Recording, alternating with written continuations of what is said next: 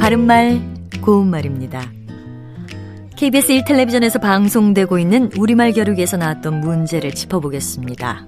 오늘은 제시되는 4개의 표현 중에서 틀린 말을 골라 고쳤으면 됩니다. 손을 벗다, 설명을 줬다, 땀에 쩔다, 속이 튀다. 이 가운데 잘못된 표현은 어느 것이고 그것을 바르게 고쳤으면 어떻게 될까요?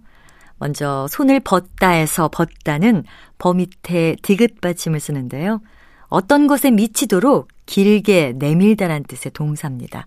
아마 손을 뻗다와 같이 된소리로 발음하는 뻗다가 더 익숙하게 들려서 벗다는 틀린 표현이라고 생각하는 분들도 있을지 모르겠지만 뻗다는 벗다보다 센 느낌을 주는 표현으로 둘 다 맞습니다. 또 설명을 줬다 해서 줬다는 조 밑에 치읓 받침을 씁니다. 줬다는 남의 말이나 뜻을 따르다 또는 남의 이론 따위를 따르다라는 뜻이고요.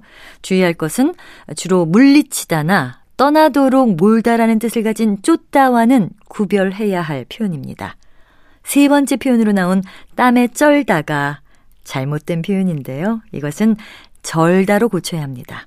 절다는 땀이나 기름 따위에 더러운 물질이 묻거나 끼어 찌들다라는 뜻인데 보통 된소리로 발음하는 쩔다로 많이 익숙해져 있지만 쩔다는 없는 표현입니다.